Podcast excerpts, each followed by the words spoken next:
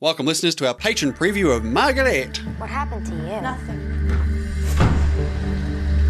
Do you want to tell us about it? I think I can handle this part myself. According to the statement, the light was green when the bus passed through the intersection. Yes. So you're saying she walked against the light? I know you feel a sense of responsibility about what happened, but you can't not do your homework and you can't throw away your scholarship because of it. That bus driver probably has a family to support. Do you remember me from the bus accident? It's a tragedy. You cannot bring her back. I'm talking about telling the accident investigators what really happened. But you already talked to them. I know that, but I lied. You're gonna go home, you're gonna do your homework, and I'm gonna lose my job. And who's gonna take care of my family? You? So, Margaret, Margaret, Margaret. Just say Margaret. Why are you saying Margaret? Marg. Released in 2011, starring Anna Paquin, Mark Ruffalo, Jean Reno, Jean Reno, yes, Alison Janney, Kieran Culkin, Matt Damon, Matthew Broderick. I'm going to leave it at that. decent cast. Yeah. Directed Thank by God it had a Kenneth decent cast. Lonergan, Kenneth Lonergan. wow. What do you know him from? Of Manchester by the Sea. course. That's it. Sure, he's done something else. I don't know. Okay. So let's talk about the nightmare behind the scenes. Yes, so this was actually made in 2007. Took years to get it released. The first draft of this screenplay was 368 pages long. Wow. And when you equate that to apparently one minute per page, Yeah, yep. wow, that's that's too long.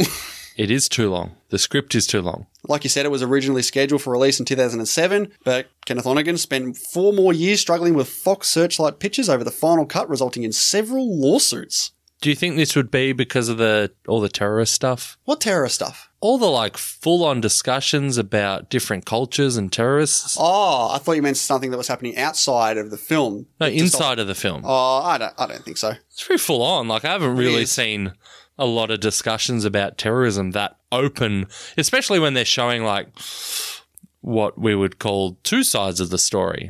You don't see it. I mean, it could be that. I mean, what else would it be? It's uh, take that away. It's a pretty generic film, isn't it? They did actually have to hire a, another editor to come in and edit the film. They ended up creating a two hour cut, but Kenneth Lonergan was very unsatisfied with that. So he went and finished his own two and a half hour cut over a half a year later in uh, summer 2008. So when Fox Searchlights and Gary Gilbert refused to pay any more for a film that seemed like it would never be released during the post production process, Kenneth Lonergan turned to childhood friend Matthew Broderick, who lent him some money to continue working on the project. Kenneth Lonergan admitted he was unsure of which of the four versions that were made was the best.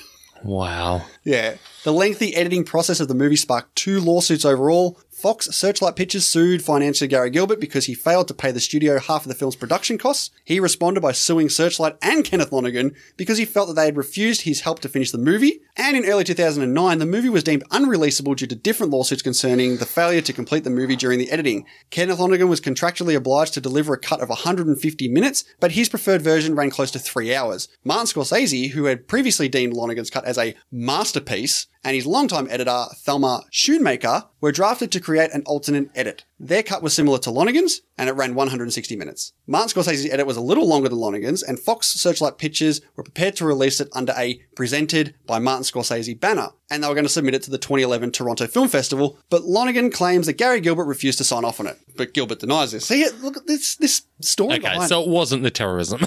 I think we've put that to bed.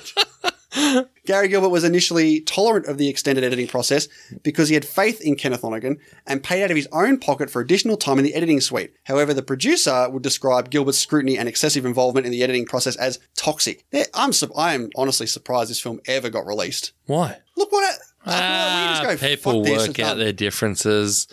You think how many people actually worked on this film? It was going to get released eventually. I don't even know why I bothered because this film had a budget of $14 million and it made $46,000. Wow, forty-six thousand. Yeah.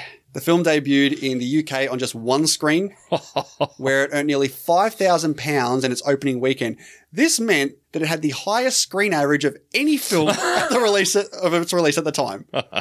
Only 14 theatres ever screened this movie at the widest point of its release. I mean, had you heard anything about this film before this? Nah, never heard of it. I think when Chris, our, our awesome patron, Chris Beardsall, sele- selected this, the only thing I could think of, I remember the poster of just Anna Paquin it says Margaret on it. That's all I knew about this. But this film does have an average of 6.5 over 15,000 ratings, which is quite low for IMDb. Maybe not quite low for this movie, though. Is it? Oh, we'll get to that.